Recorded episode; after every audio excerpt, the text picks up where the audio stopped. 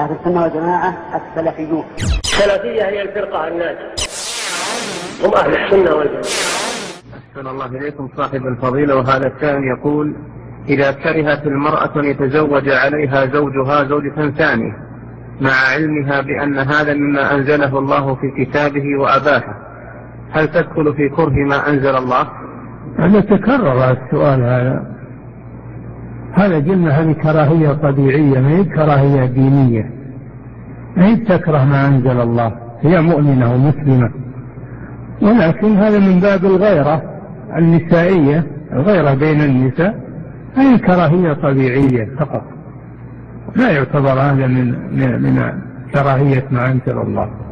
وإنما هي كراهية للضرة فقط. نعم.